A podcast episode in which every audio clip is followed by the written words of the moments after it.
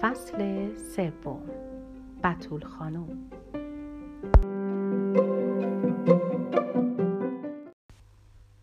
بتول خانم زن بسیار با کمالاتی بود. در واقع میشه گفت که زنی مدیر و مدبر بود چه زمانی که خانه پدر بود و آن را اداره می کرد چه زمانی که ازدواج کرد و خانه پر رفت و آمد شوهرش که حاکم شهر هم بود و آنجا را هم مقتدرانه اداره می کرد.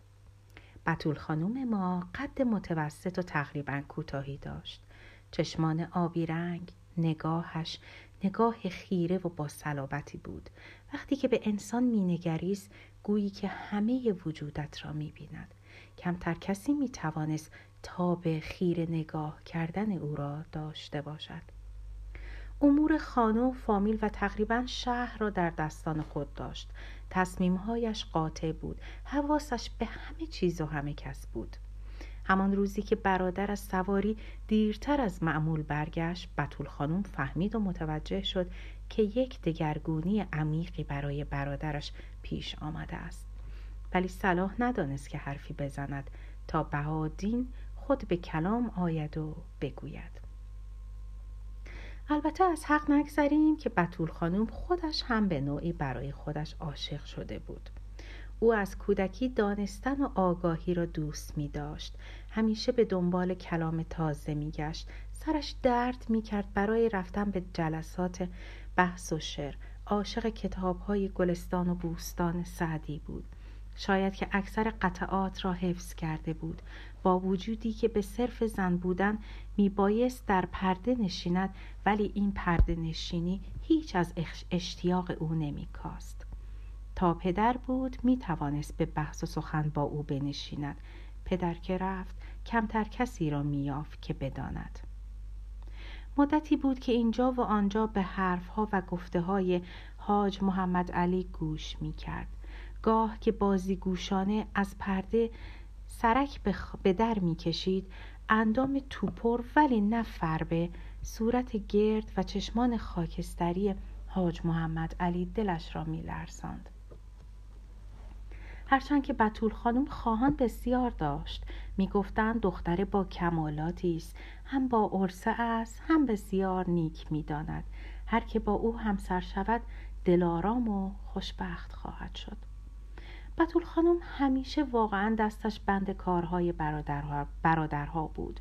البته زندگی پر رفت آمدش هم وقت زیادی از او می گرفت.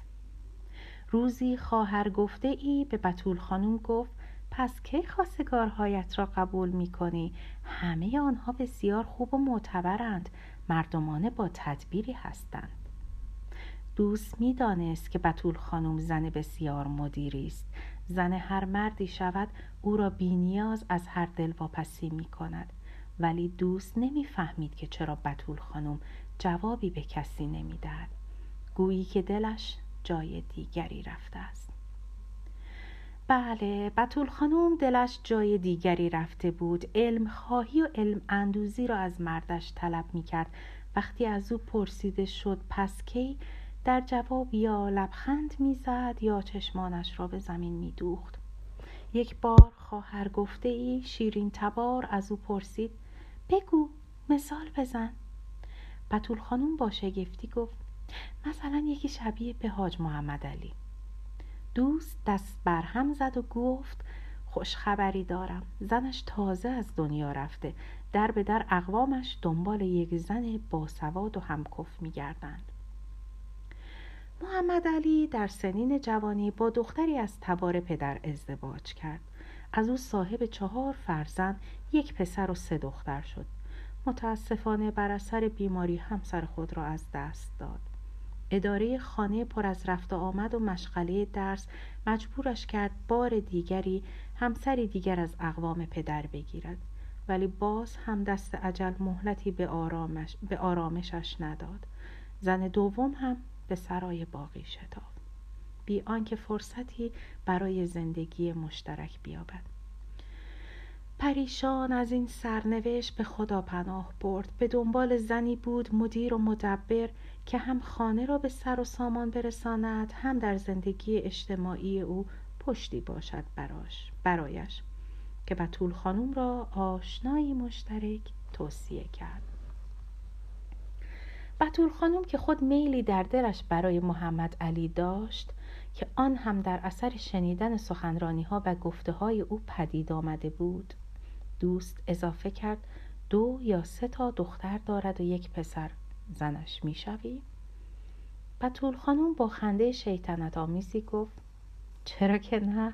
بله همین بله بود که او را یار ملا محمد علی کرد بسیار مشعوف شد و شادمان پا به خانه محمد علی گذاشت بطول خانم با تدبیری که داشت نه تنها از پس امور برادرها برمی آمد بلکه خانواده بزرگ و پر رفت آمد شوهر را با اشاره فقط یک انگشت میچرخاند نگاه بطول خانم پرجذبه بود فقط با چرخیدن چشمهایش و گاه کلامی کوتاه همه به اصطلاح ماستها را کیسه می کردن. حاج هم به کار مشورت و علم و دینش می پرداخت. کلا حاج از اینکه زنان متعددی بگیرد اکراه داشت.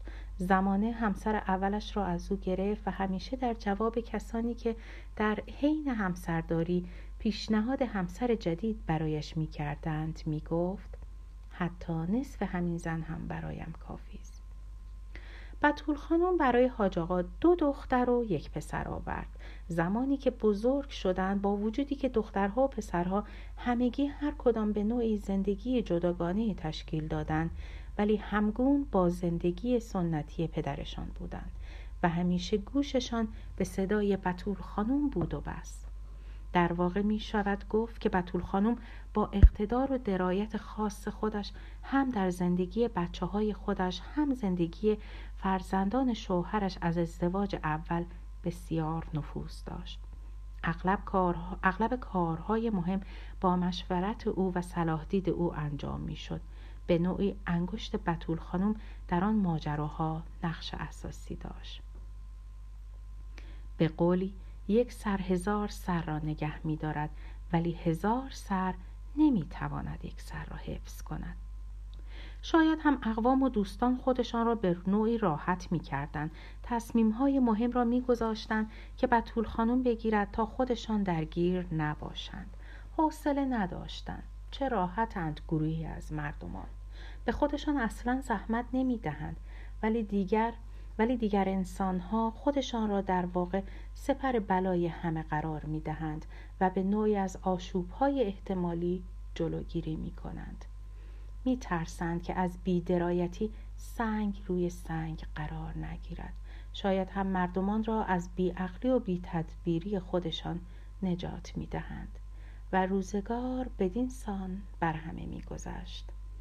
ولی باید برگشت به روزگار, و به روزگار عشق و عاشقی ها و دید که سرنوشت چه سازی می نوازد.